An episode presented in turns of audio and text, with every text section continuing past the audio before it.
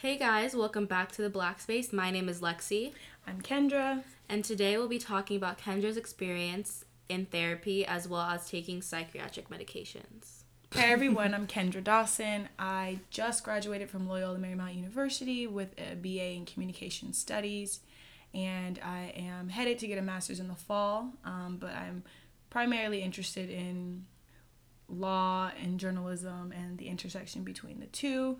Um, and I love, love, love politics. So, They have a podcast slash video. oh video, yeah, right? follow us, Kendra and Chris on Mhm. air. It's gonna be a podcast, and we also have a YouTube video up.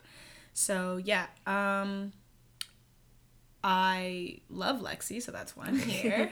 um, and I wanted to talk to you all today about um, my journey through therapy, but also uh, using medicine, which is something that is a bit of an, an anomaly in the Black community, and I think that. Um, it has benefited me in a lot of ways and there's been a few drawbacks but i kind of wanted to talk about my experience with that so yeah Yeah. So when did you first start going to therapy? i started going to therapy sophomore year at lmu um, i was like really really or i had really really struggled freshman year and so some of that carried over into my sophomore year and i felt like just extremely depressed and like didn't really want to do anything. Um, i went to class i went back to my room and that's kind of like what i was doing for a few weeks in the beginning of a sophomore year. Um, and then my roommate at the time lauren was like you know maybe you should see someone because like it's kind of interfering with your daily life and stuff like that. So i finally reached out i initially went to lmu and went to their uh, student psychological services but um, i wasn't able to get a consistent therapist because i mean they have a lot of students to see Yeah, it's so- overcrowded. yeah so i had to go the private route um, and i ended up finding um, a provider who's a black woman um, who is a residential therapist at ucla but she also has her own private practice so Mhm. yeah it was about sophomore year so i've been in therapy for pretty much three years now um, and it's been life changing um, but it only was life changing for me personally because I also had the combination of medication and, and also seeing a psychiatrist because as much as like I wanted to just go the therapy route and like not take any substances like it was I was very chemically imbalanced um and so in order to like get that jump start I thought it was important for me to like start some kind of medication and my therapist and my psychiatrist talked and we all talked and I did a lot of my own research so I would feel more comfortable taking medication. Um, and I ended up starting, I won't say the name, but a medication for depression and anxiety because I, with the combination of the two is kind of what kept me like in my bed and like never really wanting to do stuff, even though I kind of wanted to do stuff. Yeah. So I think that while medication isn't like necessary when you're um, going through therapy, it can be very helpful. Mm-hmm. Um, you just have to be open with your psychiatrist or your therapist or yeah, your psychiatrist about what you what kinds of side effects you don't want or what kinds of side effects you want to avoid and like keep your doctor very much in the loop when you first start the medication Yeah. because yeah, well I guess I'll talk about some of the drawbacks later, but it pretty much kickstarted me out of bed and within a couple weeks I was feeling a lot better and then I was able to implement like the strategies I learned in therapy to like cope when I was having anxiety versus not really being able to get up at all. Yeah, one thing I advocate advocate um, for a lot on the black space is like just going to therapy, not even necessarily having a mental illness, but just going to talk to someone, like just the act of like talking to someone and getting insight on yourself and like going through your thoughts. Um, I think really helps you understand who you are as a person, understand your emotions. But when it comes to medication, like some people need medication. Yes. Yeah. Some people do. Some need people need medication.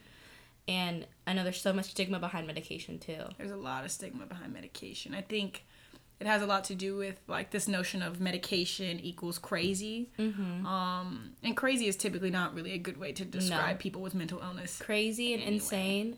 Well, insane primarily is not a psychological term. Yeah. It's a law term. It's a forensic psych, so I know a Literally, little bit of law.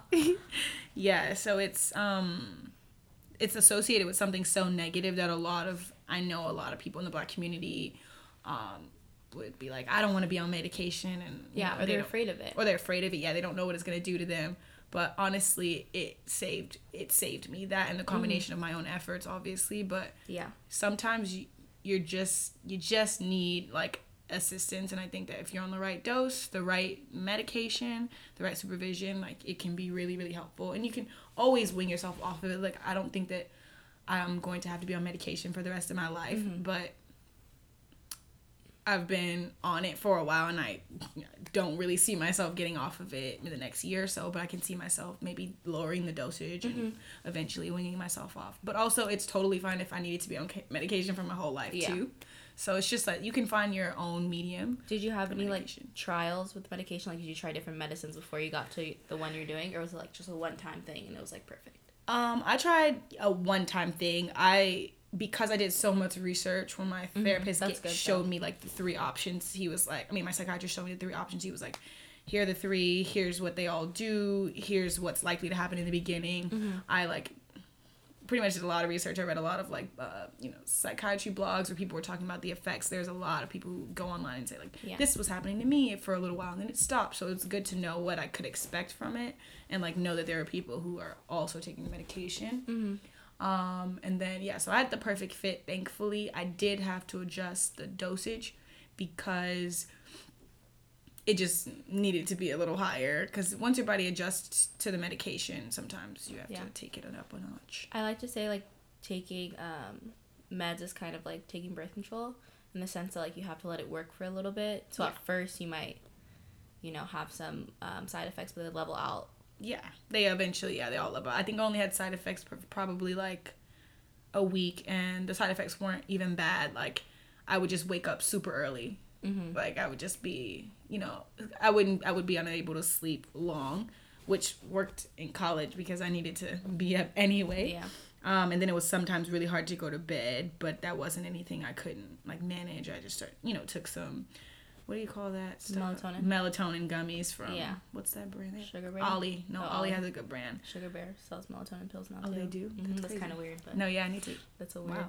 That's off brand for them. Oh my god. So yeah, I was able to balance them out, and then once I, like, I was re- reporting to my psychiatrist, you know, every couple of days, like how I'm feeling on it, if I felt like I need to change it, and also my psychiatrist was very supportive, always reaching out to me, texting me, making sure that I was okay and, uh and the dosage was okay. Every now and then we just check in, like, how's the medicine going? Should we? What are you thinking? How are you feeling? So Yeah. yeah. Um, how did like your friends react to you taking? Did you not talk about it to them? Um, the only person who knew at the time was my roommate Lauren. Um, and she was like super supportive. She was like, whatever you, like whatever it takes, like just make sure you're taking it and Yeah. like be consistent with it. Um, so she was like very supportive. She didn't really judge me, but I was scared to tell some of my other friends um, because I mean I wasn't. No, yeah, I was worried that they would think that I was crazy, but I guess I was more worried that people would start to think that there was something wrong with me that was like irreparable per se, and I have like this really weird thing of always wanting to, to be perceived as having my shit together, and I felt like being on medication probably would distort that image, but The stigmas. yeah, but the reason why I have my shit together for the most part yeah. is because of the medication. So, I mean, yeah, I think that I definitely when I told my um my siblings who were obviously we're all black, you know, I got some some looks or whatever, but I think that mostly everyone wanted me to be okay. So, if medicine is what it took, then I think everybody was pretty much supportive. I know some horror stories about people that like truly, truly need medication, and their families tried like praying it out of them in the psych ward. Like it was bad. Yeah. Yeah. I think prayer and pills could go hand in hand. yeah, that's like the, the I think the relationship between church and psych, depending what church you go to, is something that needs to be improved. Because I've heard some pastors, you know, be like, you know what, if you're on meds, stay on your meds, see your therapist, but also like, you know, use God, use prayer. But I've seen and heard some pastors say like, you don't need any of that. No, yeah. Just I've heard, I've been in churches where it was like, you don't need no medicine. You you need to get down on your knees and pray. And I'm like, but I've been praying and I'm still depressed. So Mm-hmm. Yeah. yeah. Uh, yeah. So yeah, I totally hear that. I think that it's just a lot. The stigma is just so um, rough, but I think I see some breakthroughs happening. I had a friend who reached out to me probably two years after I was taking my medication, and she was like, you know, hey, I was really nervous, but you've been very open about taking medication, so I'm wondering like what's your experience Mm-hmm. and like I'm I'm open to taking medication now and I just want to like reach out to you and that made me feel really good because she was definitely one of the people one of those people who were like pretty afraid of m- taking medication for whatever reason. Um but just knowing that there was someone else in her community that also did it was like really helpful helpful for her. Yeah, so it I'm glad I was normalizes it. to. Yeah, so I'm glad I was able to give her like my experience and like you know what I was taking and, and how it's how I felt like it changed me because I know she um, went on to like get medication and stuff. So, Mhm. That's why it's important to like have these stories out here. Yeah, so if y'all are struggling, I out. mean, it's not always you need medication. That's not always Yeah. true. Or like sometimes it could even be like a hormonal balance, Yeah. not just a chemical imbalance. Like I know like you know, like I'm struggling right now, I have high prolactin levels. But like I'm for some reason I'm not um exhibiting any of the side effects Right. that come with high prolactin levels. My doctor's like, What's going on with you? But I like looked up what it does and stuff and like it's like depression, stress. Uh, I have stress. But like low like sexual libido, um loss of appetite, like just things like that. Yeah. Or even um yeah, there's there's like a, like hormone balances can really whack you off or even like with birth control too. Like the introduction of some hormones can Really make fuck you angry. You can cry all the time. Yeah. That happened to me for like the first 3 months. Yeah. I was like in tears or I was angry. It was it was really crazy. it was not fun. Yeah. But like I needed that um I needed those hormones to like regulate myself. But yeah, like sometimes it could be a hormone imbalance, sometimes it could be a chemical imbalance. But if you need medication, please please don't feel discouraged. Yeah, I would also second that, and also just be open to it and uh, understand that there's no one way to get right. There's it's usually my therapist always tells me it's the combination usually of medication and therapy that pushes things along. No one medicine can just magically make you better. Yeah. It has to be a really good combination. So. Yeah, because my experience with um, medication, again, grew up in the valley, mel- like melting pot of people. so it was like uh, I knew a lot of kids that were on like anti anxiety meds, antidepressants, but I also knew some badass little kids that would fake symptoms and go to their psych and, you know, Yeah. get those pills That's deep.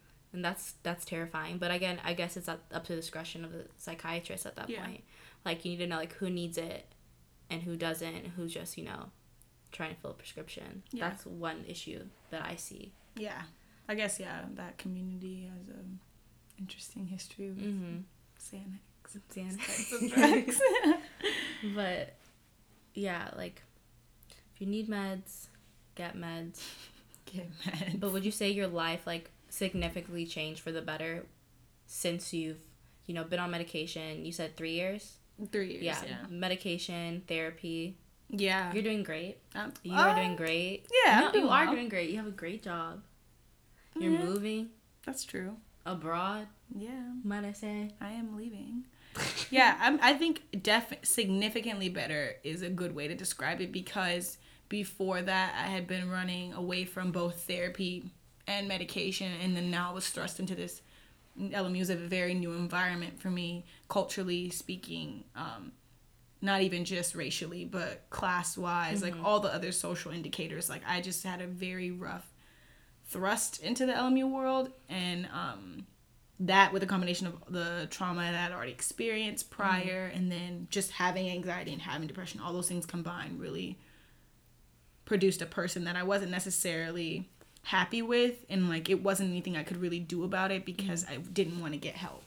So definitely significantly changed, and I realized that after that I was more open to like hang out with people and and being like more friendly because i'm not gonna lie i was kind of a bitch before that because i mean dead. yeah because i had anxiety and so it would come out in anger and it would Yeah. come out in don't talk to me i don't want to be bothered type ways when um i can be social-ish i have Mm-hmm. a social battery it drains but on with the medication and with my my new skills that I've learned in therapy throughout the few years, I've learned how to really risk and put myself out there in ways that I didn't before because I was just very again very anxious that people were like after me or that people were weird and people are weird. Yeah.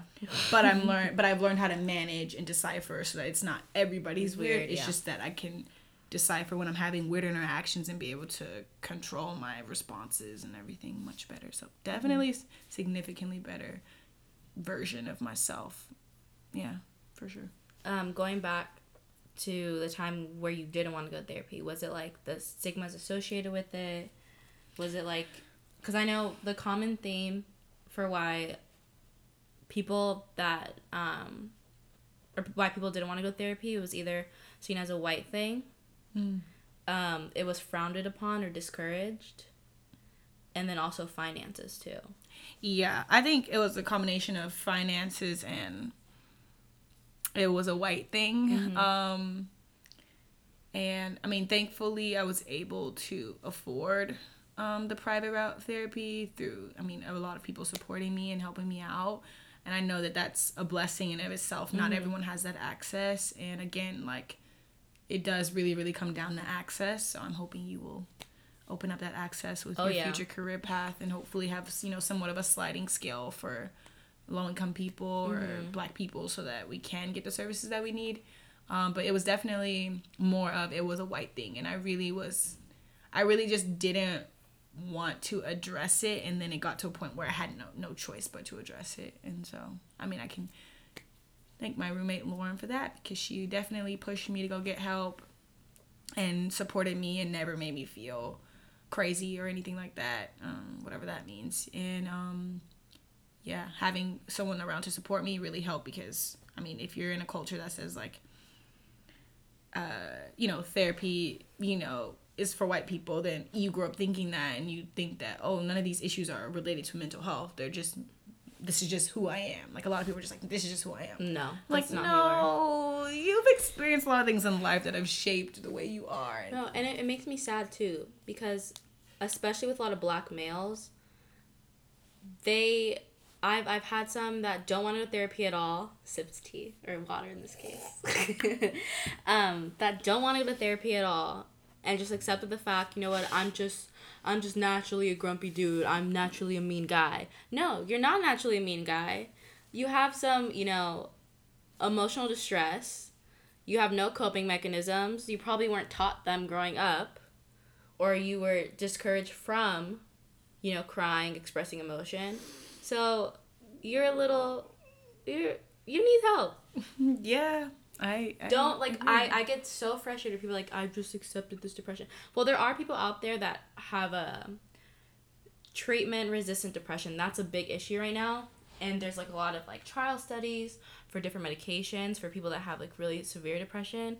But my um unprofessional professional opinion there's a lot of black males out there that could benefit from therapy that just refuse to.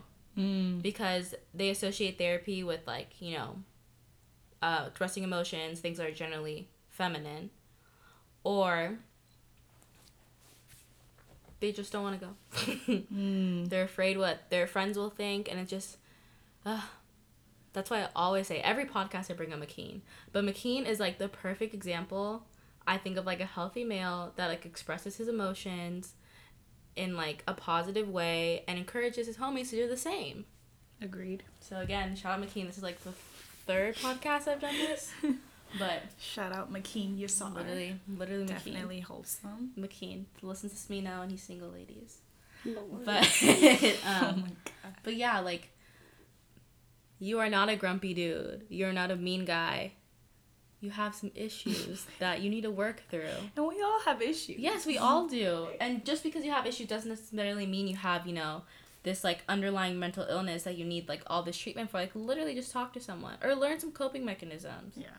I want to do um I'm going to do this program like 21 days of journaling to mental wellness. Ooh. So I'm going to start that pretty soon. But like I want to once I get like more educated in my process of graduate school. Yes. I want to do one geared towards black men Yes. because ugh, There's just so many issues, and therapy doesn't cater to them either. Yeah, therapy doesn't. No. It's also yeah, it's hard to find therapy that is intersectional. Mm-hmm. Um, and that has a lot to do with access. I mean, just across the intersections of sexuality and race and class, it's really difficult to get people from our backgrounds to and or from like um, disadvantaged backgrounds to be in these positions so that they can help their community because it's typically harder for us to get in those positions in the first place. So it's hard to find a black gay male therapist when you know all the statistics sta- stacked against Yeah. Students and how they struggle in education, etc. So it's one of those scarcity situations where I think best case scenario we all begin helping to heal each other, but obviously that's best case. and Yeah. that's a lot of communal communal learning and communal care and communal healing but i think for now it's just sort of doing the best we can with what we have and there are a, um, a good or i can't say a good number i can say that i know a number of um, black therapists in los angeles specifically in Oh, the la small. inglewood area and we have i mean there's a good amount of them so Yeah. i think I can't speak for people in places who are not in Los Angeles, but I think there probably is a growing number of um, black therapists, or that there exists some. Yeah. At least I can. I don't know if I can. I make the other know claim. specifically like San Fernando, San Fernando Valley and Santa Clarita Valley, there are very few black therapists. I think um, I did some like research. I think I found like two, but they were both women. Mm. So Yeah. I mean, there's but my like my issue is like people necessarily don't really come back to their communities That's true. to give therapy, but I think that's like the best thing you could do Yeah. because like you know what your patient's going through Mhm. and it's so much easier to relate to them versus like going somewhere just because like you know the money's right Yeah. But also recognizing that people are trying to be economically empowered. and, like, Capitalism. yeah, Capitalism capitalism does ruin everything. just dismantle the whole system you know, I could go on my capitalism rant. Oh. And by the way, I am a I I wish I could be a full on anti capitalist, but I'm too much of a consumer. Um, but I ideologically am anti capitalist and would love to be anti establishment. But under capitalism I can say that I understand why Mm-hmm. disadvantaged groups who do make it to these positions would typically go and charge the 175 an hour because you know charging four dollars an hour isn't going to pay their rent No. i totally understand that um so yeah i think it it's rough but if you can go to therapy if you can, if you do have access i think that it's beneficial to use it yeah Yeah. how do you think um, the skills you learned in therapy are helping you like today in like your job Mm. You seemed a little stressed out okay. but yeah just like managing your job and then even like with your big move coming up too Oh, okay. Yeah. So I have um a lot of anxiety about pretty much everything and anything. Um and it used to be debilitating to where if I got too anxious about something, I just wouldn't do it or I couldn't do it. Um but at my new um, internship, it's it's uh, it's in corporate America, so it's a it's a different a different pace than what I'm used to, and there is significant amount of work to do, and um, of course the people around me are busy and everyone has their own stress etc so the way i've been managing the skills i've learned in therapy were about decompressing and taking walks and um, you know speaking up when you can't handle something. Those are all skills that i've learned in therapy because therapy makes it okay for you not to be okay and um, I didn't understand that as a concept. I thought I was going to go to therapy and be happy. But that's not what it is. Therapy is teaching you how to manage when you're not happy and when you're sad and when you're, you know what I'm saying, and when you're angry and how to manage all these emotions. So definitely, definitely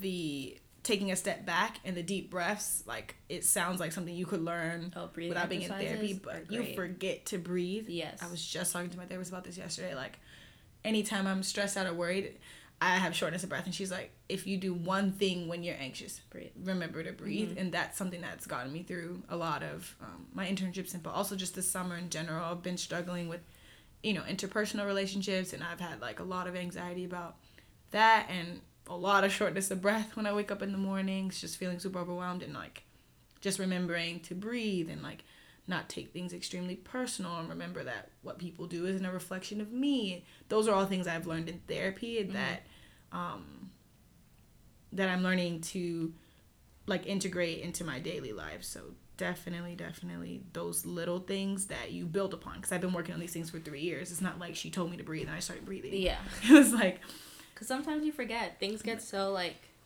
yeah. riled up and you're just so like emotional and you're so in your head yeah you literally physically forget to breathe. Yeah you have to practice it's a mm-hmm. it's a practice to uh understand how you're feeling and allow yourself to feel it but don't let it take over you per se or even just being able to note it like um when I feel like I'm having an anxiety attack, which I've been having frequently in the summer. I mean, after graduating, I just felt like oh yeah, post so I feel much like more Post grad depression is a real thing. Yeah, I got and depressed. some people that graduated um, before us were like, "You guys just started. Like, what are you talking about?"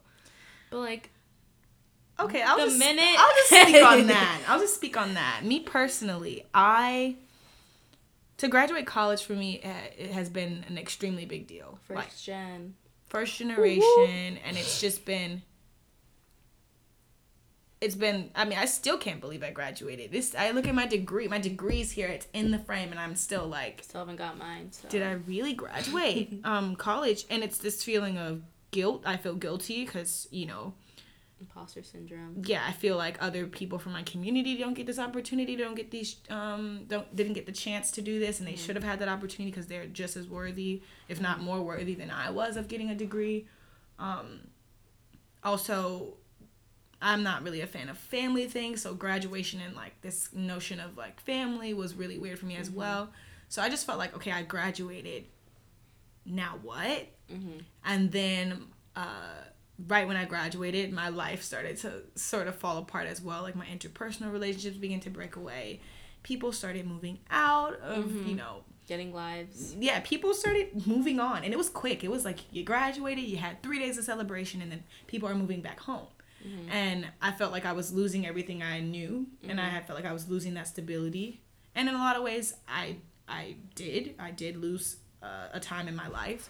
So I definitely was depressed, and I definitely think it's a very privileged thing to be to have post grad depression, but it doesn't take away from the fact that yeah. you still are depressed and in your perspective and everyone's perspective who's graduated um, and they feel depressed, it's still uh, as serious of a thing, right? People shouldn't mm-hmm. downplay mm-hmm. it. And that's something I was also talking to my therapist about yesterday, like feeling like I was like, you know, there are people who are hungry tonight and I'm, you know, sitting here in therapy complaining about xyz and she was like yeah. it doesn't mean that those people aren't having it bad it yeah. doesn't mean that you know they're having it worse y- y'all are all experiencing things and it's not to say they're on the same level mm-hmm.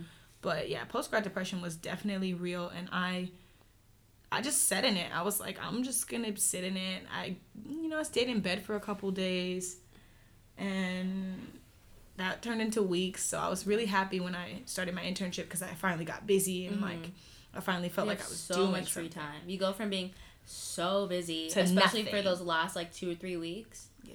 And then you literally have absolutely nothing, and then you're like, I need a job. And then you're like, I need a job. job I need money. Like I need money. especially if you're like a student worker, like you don't have access to your job anymore, so you have to yeah. find something. I know, like I just got employment today, thank God. Yeah. But I was freaking out. Yeah.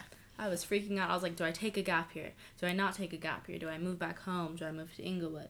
Do I move to Culver City? Do I even want to, you know, use this gap year to do something in my field? Because mm-hmm. a psych BA, you can only do so much. Realistically, you can only do so much. So I was like, do I go into like PR, HR? Like, what do I do? But then, mm-hmm.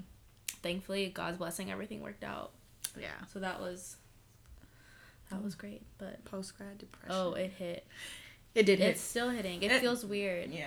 I'm coming out of it. I will say I'm coming out of it and I'm July yesterday was July 1st and I'm just like, all right, girl, it's been 2 months. You dealt with your little depression, you had your little falling out with people, you had your little self-pity party and you got to pull your shit together now. So, I'm feeling it's day 2. And you know what? I'm like, you're doing good. you're doing great. I had I literally had all this free time. Well, not really free time, but like free time time where you can yeah. where you're thinking and putting yourself yeah. into a hole. And I don't like that. But yeah. not that I'm not going to be thinking, but like now that I'm going, you know, into the job Market. yeah Mhm. i like feel better Yeah. Yeah. because i like kind of know what i'm doing but then i also have this anxiety where it's like because i'm gonna be doing so much Mhm. so now i have this anxiety where it's like okay i'm working two jobs i gotta go back and forth between like baldwin hills south central i'm gonna be um, in downtown Mm-hmm. gotta do like data analysis all this stuff and i'm going from literally doing like not absolutely nothing but doing pretty much nothing So like a To, lot. like, doing a lot and i literally start on monday so i'm like had a little mental breakdown but i'm Mhm. okay did some self-care did some breathing exercises yeah. Some breathing exercises are major Mhm. key. have you ever heard of Yeah. choice theory I have not. i feel like that's something that you would like basically one of the main things i learned from choice theory is that this might sound negative but um, people can only offer you information and that little quote changed my life Mm. because i feel like i don't know you put like i feel like so many people put other people on pedestals and that allows them to like do stuff to you in a sense do you get what i'm Mhm. saying Mm-hmm. Mm-hmm.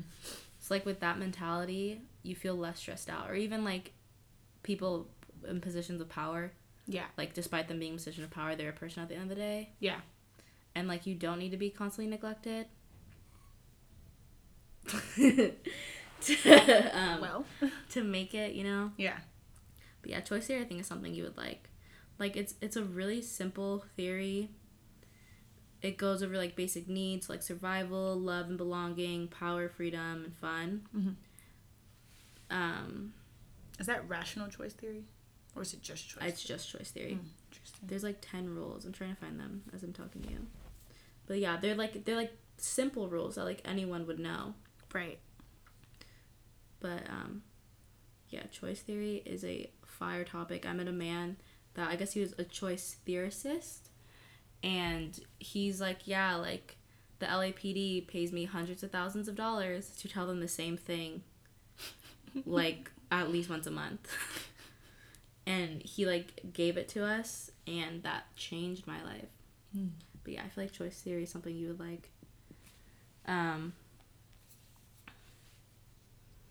are you excited for your move I am very. I've been more excited in the past couple of days than I have been. I at first I was feeling like very like, what am I doing moving to London? because it just seems like crazy and um, it seems like such not crazy is not a good word. It's it seems like random, but I'm also doing what I want to do. So I'm happy that I'm making the choices that I'm happy that I'm making my own choices, and I'm happy that I'm gonna go with this and not overthink it and not talk myself out of it. So I'm very excited to go to London. I'm already looking into student psychological services because I mean, there's only gonna be so much my therapist can do from overseas. Um, skype calls yeah, I do a video chat with my psych, but my therapist she's not as there yet. So Mm-hmm. yeah, I'm pretty. I'm excited. I'm nervous. I'm all of the above, but I think again because I've been in therapy, I know how to manage all these emotions, or I'm able to manage these emotions in ways that I probably wouldn't have, and I probably wouldn't be going to London if I didn't go to therapy. Because, for example, when I studied abroad in London, I sat in my therapist's office and I cried like after I got mm-hmm. accepted and I like committed and like had my visa and everything and I mm-hmm. cried. I was like, I don't want to go anymore. I'm nervous. I'm not mm-hmm. gonna, you know, do well. There's gonna be a terrorist attack. Like I was having a bunch of anxious thoughts yeah. about everything and she was like, Okay, let's sit down. Let's let's hash this out right now. What what are you afraid of? And we went through every single thing I was nervous about. We talked about why, where these nervousness was stemming from. Then we did the pros and cons. And she your therapist doesn't give you answers. They help you get inside help you get yeah. inside your own mind and help you make your own answer. And she's like, worst case scenario. I was like, well, I have to come back from London. And she's like, and what's so bad about that? And I'm like, well, then I'll be behind in classes. She's like, but then couldn't you go to summer school? I'm like, yes. So just finding these alternative solutions ways. everything There are always solutions, but when you are having an That anxiety attack, yeah it's so all the solutions are gone. yeah Yeah. Um, one thing I always recommend this to people. It's called Youper, I think.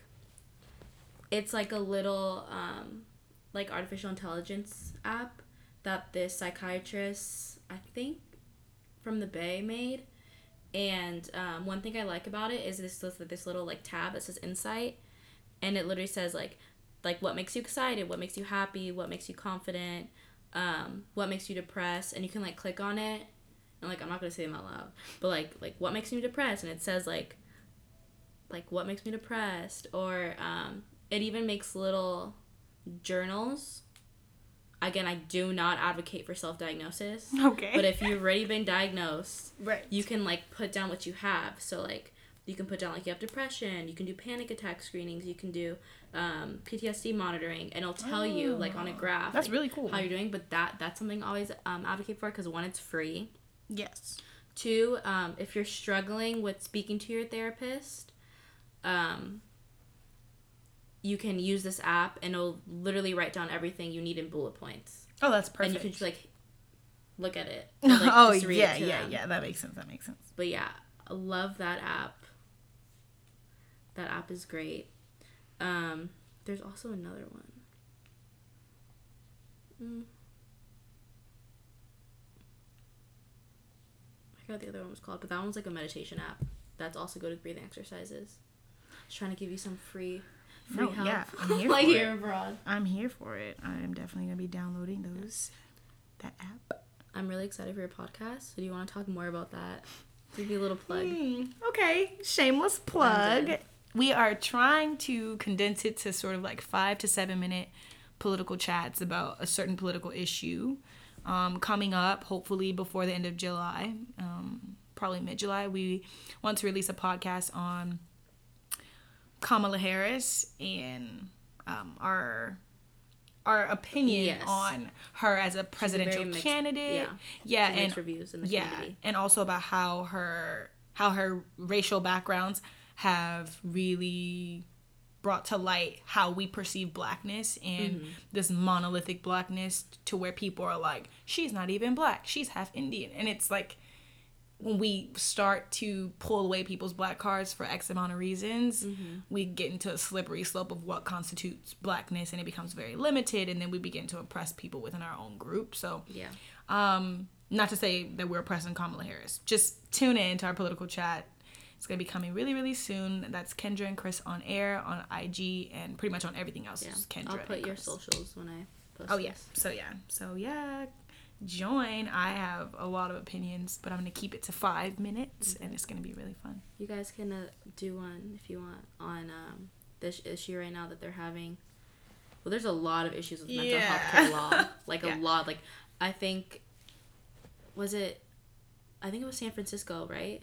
Maybe San Francisco pulled away mental health care for elderly people. One, then there was like some bill that's trying to be passed where they're gonna tax the rich to pay for free mental health care for people.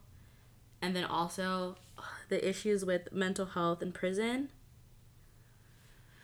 We're not going to talk about mental health because we have effectively criminalized mental health. It it makes me sad though cuz like it's really sad.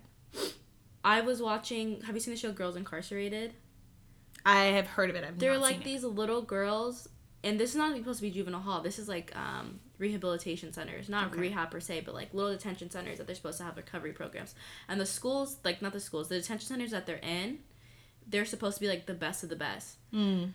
I every time I see that show or see the girls, it breaks my heart because you know how many girls on that show have like self harming issues. Yeah, and they're treating self, them like yeah, criminals. Yeah, self harm in prisons, it breaks my heart. Yeah, it really does. If I was into forensic psychology I wish I was because that would be such a beneficial route too, and getting into like prison policy as well. But yeah, that there's a lot of political issues you can talk about with um, mental health care, criminalization of mental illness, the government. The government. the government.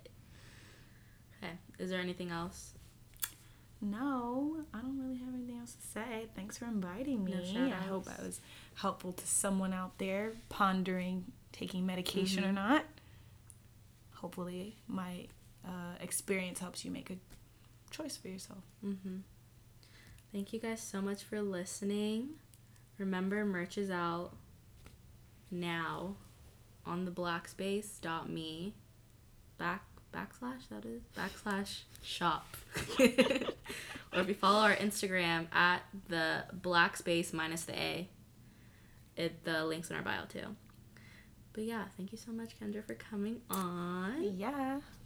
I'm happy I got to do this before you move to London. Perfect. We will do one soon. Yes. All right. After I drown in work. Bye, y'all. Okay, bye. Thank you so much. Remember to stay liberated.